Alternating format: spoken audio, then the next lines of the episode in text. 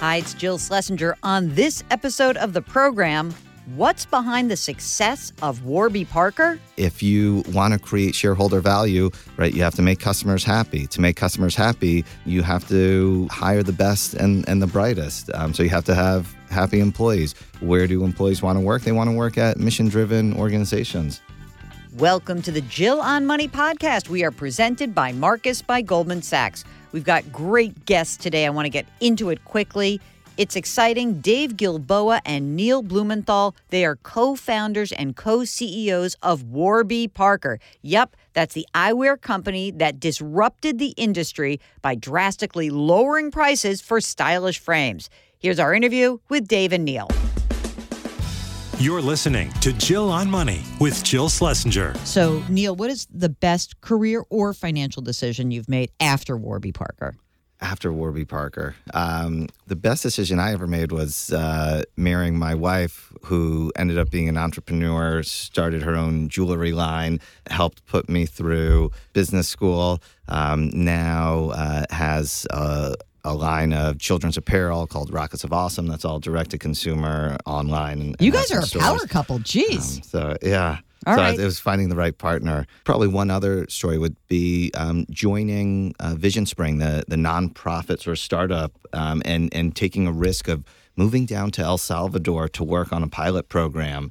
I find when I'm speaking to young people, sometimes they underestimate the amount of learning that you can get in an environment where you have a lot of autonomy and independence, um, where there isn't a lot of structure, and, and you need to sort of figure out right how to have impact. And I use some of the skills that I learned at Vision Spring every day at, at Warby Parker. Okay, Dave, best. choosing to optimize for learning early on in my career. So um, after graduating from Berkeley, I was a bioengineering major, didn't know anything about business, and um, and decided to join Bain and Company, a, a strategy consulting firm.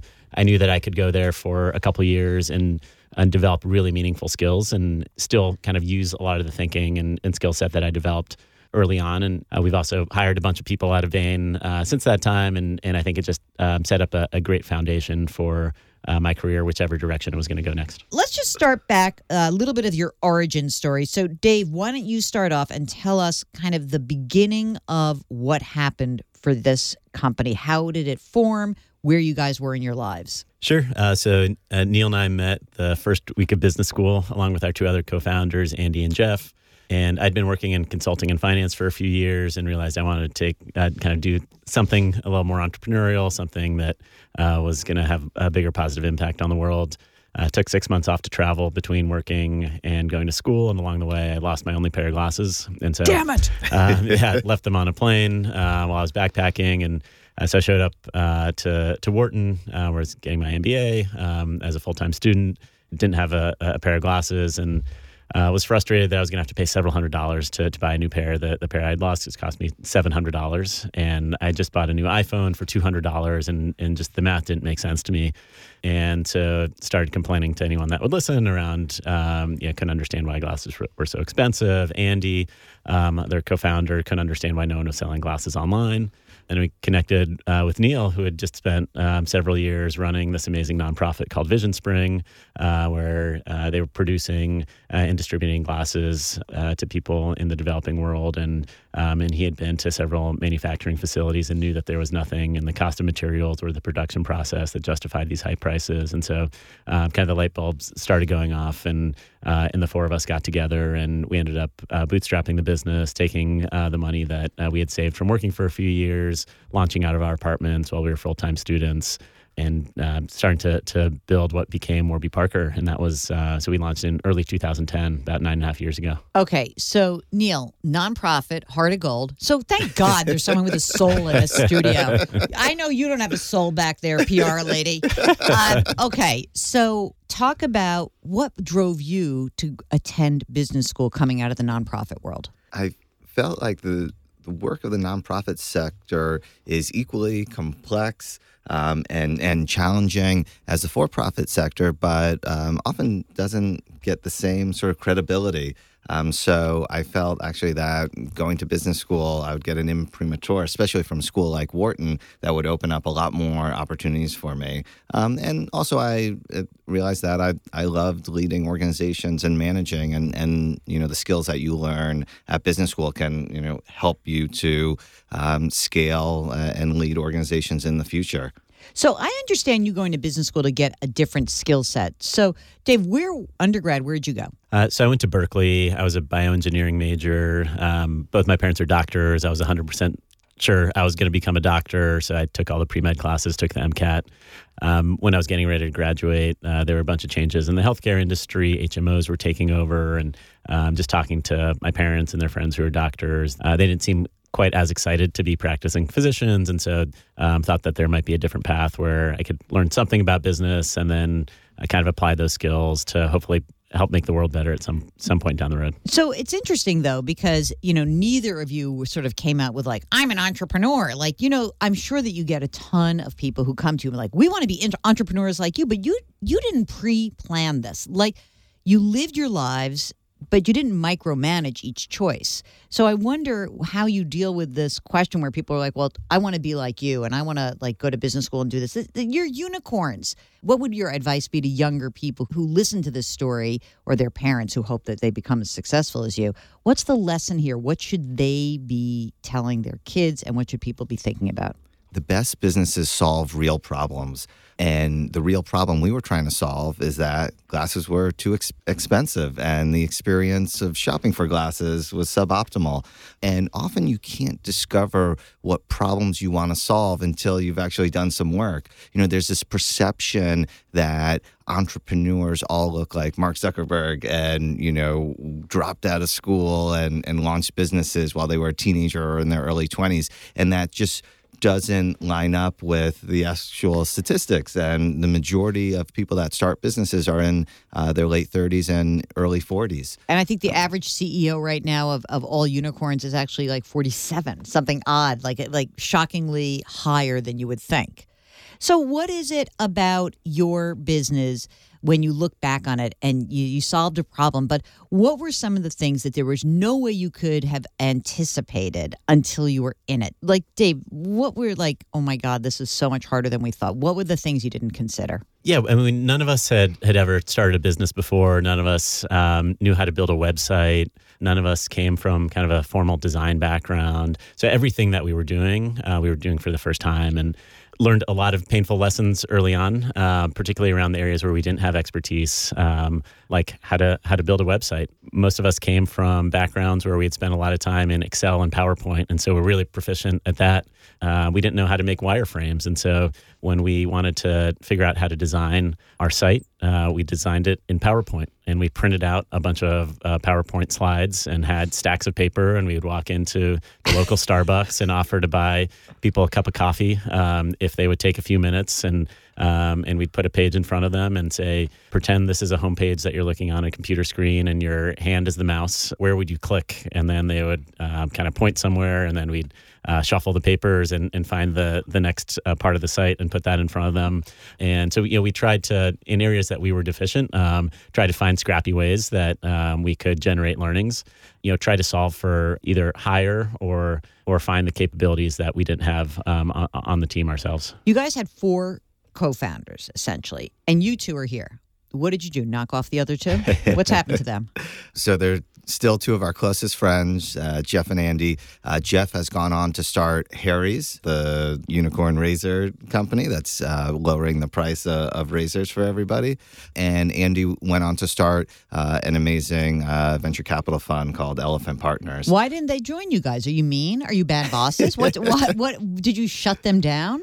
When we so we started while we were at business school we each committed sort of our, our life savings into it at the time which was about $30000 so we started the business with $120000 and we each committed that we were going to bust our butts um, working together until graduation. And we set up actually a vesting schedule so that way if all four of us continued to work on it while we were at school we would all vest and be equal owners at graduation. And the thought there was hey there's a million ways out some somebody could spend their time. So if somebody wanted to stop working on the business at any point, they could without feeling guilty. Those, those that continue with the business would um, continue to, to earn more equity. At graduation, Jeff actually had committed to go back to the private equity fund he was at before school because they were paying for his school. And Andy uh, was more, always more passionate about um, uh, venture investing. I don't know how you're passionate about that, but okay.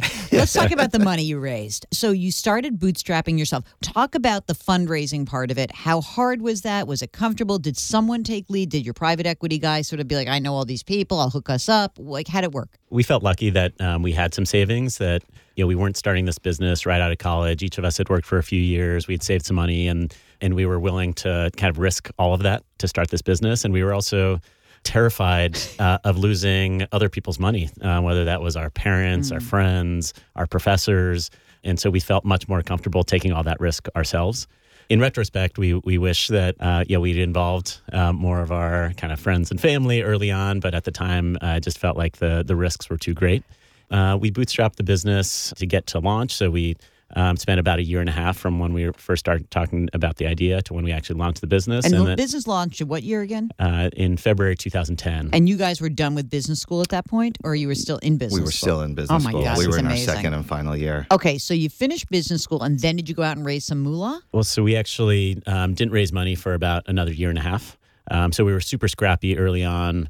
Uh, we were able to just kind of fund uh, the business through cash flow that we were generating. That's awesome. And uh, the biggest issue that we ran into was that uh, we were growing super quickly and, and we needed more and more inventory, and we were completely stocked out of inventory. We hit our first year sales targets in three weeks, and uh, we had a 20,000 uh, customer waiting list. And Oh my God. um, and to be able to fund that inventory, we realized we needed access to capital. And so we tried looking into kind of some uh, non dilutive options like small business loans and, and getting a line of credit and found that um, that process was incredibly cumbersome and took way too long and uh, forced us to put our own uh, kind of assets and personal guarantees uh, in, in place. And so um, about a year and a half uh, later, we raised our um, our first seed round, uh, which is a little over over two million dollars, um, and tried to include a wide range of technology, fashion, entertainment investors that could be helpful to the business as we scaled. How many times have you gone out and raised money? We've now done five rounds of funding, Yeah. and we've raised about three hundred million dollars. Oh my God. What's this company worth? Approximately. Give me a range. That's what everyone wants to know. What do you think it's worth? Come on, Neil, get on the spot. Hot light is now pouring. The dude is sweating. You can't even believe it. It's like it's like a Klieg light came down on him. What do you think it's worth? Probably a few billion dollars. I'm sitting in a studio with billionaires. So how does that make you feel when you say that number out loud? It makes me turn red in the Yeah, face. he's totally. By the way, theater of the mind here with our you like you are beet red right Yeah. now. Why is that so weird for you? Again, the best businesses solve real problems, and if you solve customer problems, right, you can build something really big and special. And you know, if you were to come to our office and, and see what Dave and I talk about every day, it, it's not right the capital that we've raised. It's not sort of external value, valuations. It's actually our net promoter score, which is a measure of customer satisfaction. It's we spend a lot of time talking about our team. Have we uh, set the appropriate org design? Are we hiring people fast enough? Are we managing performance the way that we should? Um, and that's where our mind share is is constantly. This is Jill on Money. Hey, gang, it's me, Jill Schlesinger. You know that. You're listening to the pod. Certified financial planner, CBS News business analyst, host of this here podcast, Jill on Money. And I am here to tell you about our sponsor, Marcus by Goldman Sachs. They're helping people achieve financial well being with simple and transparent banking products, including Clarity Money. That's a free personal finance management app that's part of the Marcus family. Clarity Money is your AI powered financial champion that shows you a simple view of your finances together in one place. They recently launched a weekly budgeting feature that you've just got to try. The app does the hard part for you and calculates your average weekly spend by category. You can take that information so you can set informed budget goals based on what matters most to you. You can also subscribe to budget alerts to help keep you on track and start with a clean slate every week. Who doesn't want that? It's super easy to use and can make a task like budgeting kind of fun. So go check it out. Download Clarity Money through Google Play or iTunes or visit marcus.com forward slash clarity. And now back to our interview with Warby Parker co founders Neil Blumenthal and Dave Gilboa. You started online, but then you did kind of like that weird thing, which is we started as an online way to get cheaper glasses, and then you opened physical stores. So, who led that charge? When we launched in February 2010, we had deliberately gone out to the fashion press because here we were launching this lifestyle brand. We knew that fashion and design were the most important things to the customers we were targeting, right? How do the glasses look on, on one's face? We were able to be featured in GQ and Vogue, right? The, the best men's book, the best uh, uh, women's book. And the company just shot off like a rocket ship. We thought that we were going to have to beg our friends and our parents and our cousins to buy, you know, a couple of glasses that, that first year. Uh, we hit our first year sales targets in three weeks, sold out of our top 15 styles in four weeks, had a wait list of over 20,000 people. One of the things that we had built into the business was a home try on program. So if you went to warbyparker.com, um, you could select five frames, um, and you still can today. We ship you them without a prescription. You select what frame you want. At that point, we put in the prescription and, and send you a new pair of, of, glasses. We had come up with the idea of the home try on program because in uh, the work that we were doing pre launch, we kept getting feedback from our friends. It's like, hey, I don't know if I would buy glasses online. Mm. I don't want to touch and feel them. I want to see how they look on my face. Mm. Um, so we thought that, you know, a home try on would get over that hurdle. The other thing is that we were very committed to customer service and were inspired by, you know, some of the policies of Zappos, for example, which always had free shipping and free returns. Um, and we had learned at that point in time that Zappos had like 40% return rates, and we would never have a viable business with a custom product like mm. glasses if we had uh, return rates that high because you basically, if someone returns a pair of glasses, you have to trash the, the lenses. So we had this home try on program.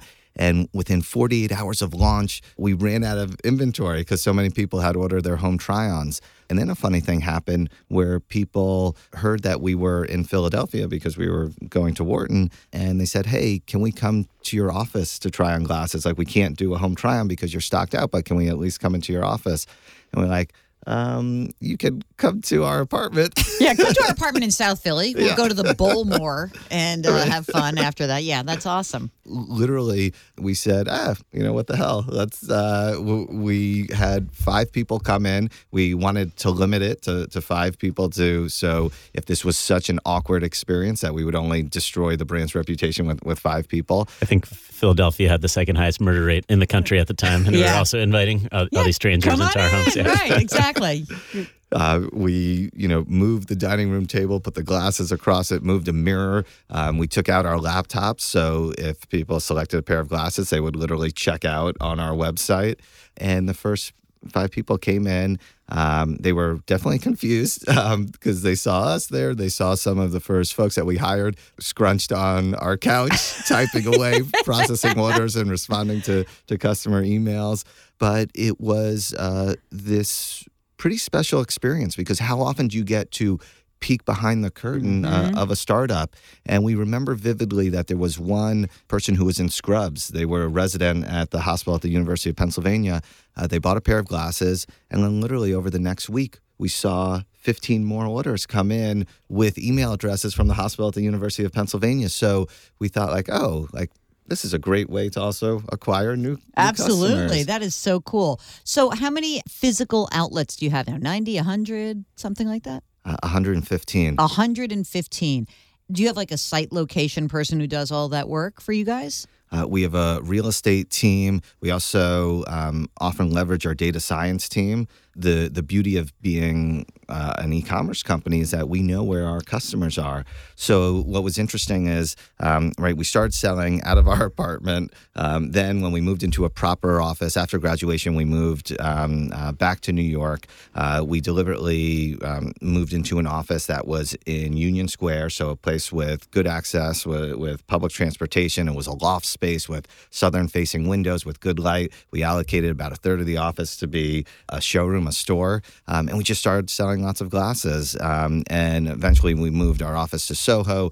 We were on track to do over $3 million of sales out of our office. So we figured if we're doing this in an office in Soho, what if we just open up a store nearby. We'll probably do at least that. And then we also built uh, a mobile store. We bought an old yellow school bus. We ripped out all the, the benching and the chairs. Uh, we put in oak shelving and we went to um, about 15 cities. And in each city, we were in about three locations. Um, so we knew which intersections performed well. So we had basically a roadmap of where to open up stores. We married that with uh, some of our customer data, and we now have sort of a model where we can punch in any address in the US and get a, a sales range with a confidence interval. Dave, you guys are co CEOs, but you obviously have different areas of responsibility. So, how does it break down between the two of you? Uh, we really split up the company. I think each of us have seven or eight direct reports. Um, operates more functionally as a Venn diagram, where you know, example, physical retail stores report into Neil, uh, but I'm on a real estate committee, and so it's still involved in kind of um, looking at every new store that we're opening, and technology reports into me. But if we're making any big tech decision, Neil is providing as much input as I am into those decisions, and so it allows us to divide and conquer on kind of day to day things, uh, but then. I think we get the benefit of having kind of two brains instead of one for major decisions across the business you come of age in a different time where it seems to me that more of your cohorts are interested in community as well as the people who work for you and also making sure the company does well. I wonder from your perspective, I know you started with um, you came from the nonprofit world. You you started with this premise about giving away a pair of glasses. So can you talk a little bit about the journey of how that really was sort of one of your leading messaging points. Now you still do it, but it doesn't it doesn't seem to be front and center. Yeah. So uh, when we were starting the business, uh, we often would discuss, hey, what's going to keep us excited to go to work every single morning and not roll over and hit the snooze button. And it was about having you know big positive impact. And we thought, well, uh, what's one way to do that? Well, there's hundreds of millions of people on the planet that don't have glasses and how are we failing as a species um, when a product and technology that's been around 800 years is not widely available to everybody? So even though we thought it was an inherent good to bring down the price of glasses from $500 to $95 right we want to serve those hundreds of millions of people that couldn't afford $95 so we first thought oh well why don't we commit a percent of revenue or profits? We thought hey at the end of the day that is good and positive, but the outcome that we're looking for is glasses on people's faces so that way they can, you know, fulfill their potential at work, at school. And we also thought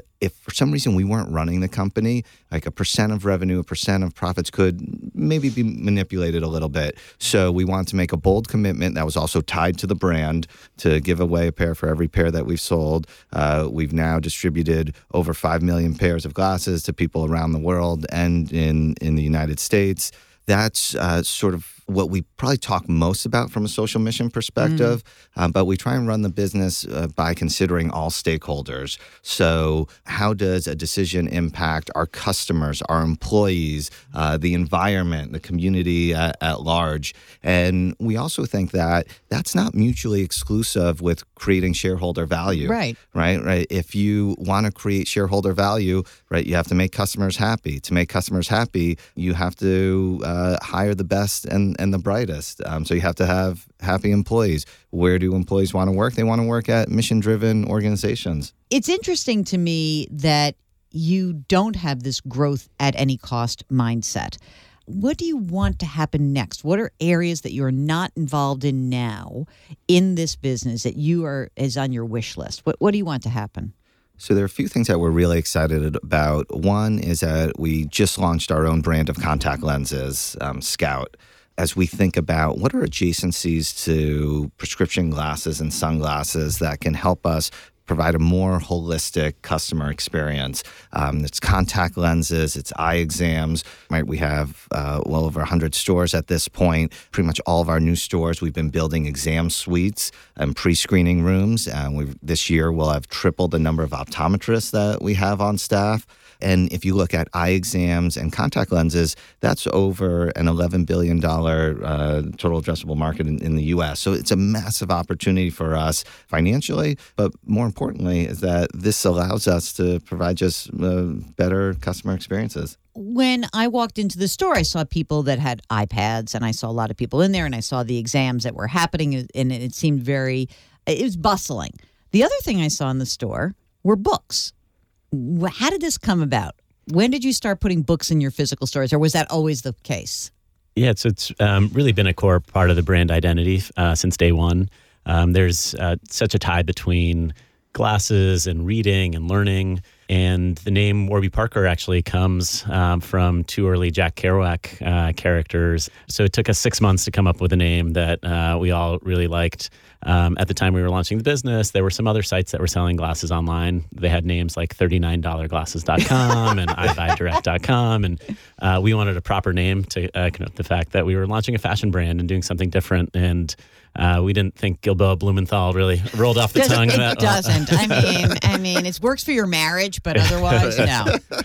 Um, and so we we spent a lot of time talking about artists or authors that um, represented the brand ideals that we were trying to create, including the Beat Generation writers and Jack Kerouac, and coincidentally. Uh, the New York Public Library had an exhibit on Kerouac's private journals, and so went up to that exhibit, and he'd written about uh, these characters with uh, really interesting names. And uh, the two that jumped out were Warby Pepper and Zag Parker.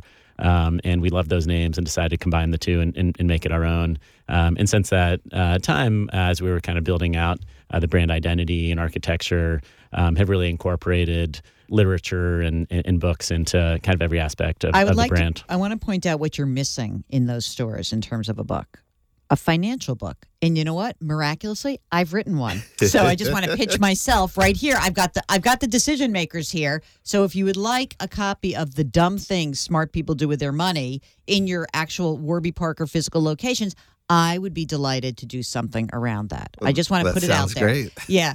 you know what? He's like, why am I in the studio right now? Can this end anytime soon? Neil, what's your worst financial decision? What did you do? Did you like buy something at the top or do something dopey? Uh, when I was eight years old, I bought a food dehydrator, thinking that I was going to sell dried fruits on the streets of New York, which Uh, That's didn't like really a very. Jewish thing to do. I just want to point that out. Like, oh yeah, like everyone needs apricots, don't they? Not at a shiva, but in every day. That's when you need it. What about you, Dave?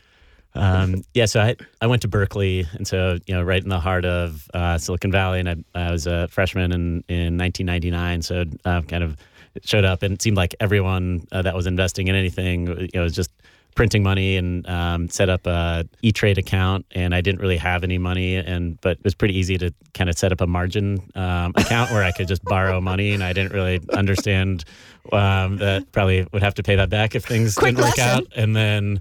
Uh, the bubble burst, and uh, quickly realized Oh. that um, I probably shouldn't be investing things I had no idea what, what the companies actually did. You're listening to Jill on Money. Okay, it's time for the Marcus Minute. We're presented by Marcus by Goldman Sachs in the hot seat today. Co-founders, co-CEOs of Warby Parker, Dave Gilboa and Neil Blumenthal. Now, these are going to be very short answers. You ready to play? We'll do. Ready. Let's just do this. Um, let's go back and forth. Okay, Neil. What's one word to describe your relationship with money? Healthy? Dave, here's a new question. What's always worth spending money on? Uh, friends and family. Neil, what's the dumbest thing you've spent money on besides your freeze-dried fruit machine? Um, a weighted jump rope. And I've had it now for 20 years. Anytime I move, I carry it with me, thinking that I'm going to start working out with it. Um, and Rachel, my wife, makes fun of me for it every day. Dave, how much do you spend on a haircut? It's forty five dollars. It's your last day on earth. You both get to answer this question. It's your last day on earth. You've got a hundred bucks in your pocket. What's your last meal? Neil, Uh, ice cream. Dave, Burrito. done. You see, you've survived. Dave Gilboa, Neil Blumenthal, co-founders and co-CEOs of Warby Parker. Thank you very much. Thank you. Yeah, thank you.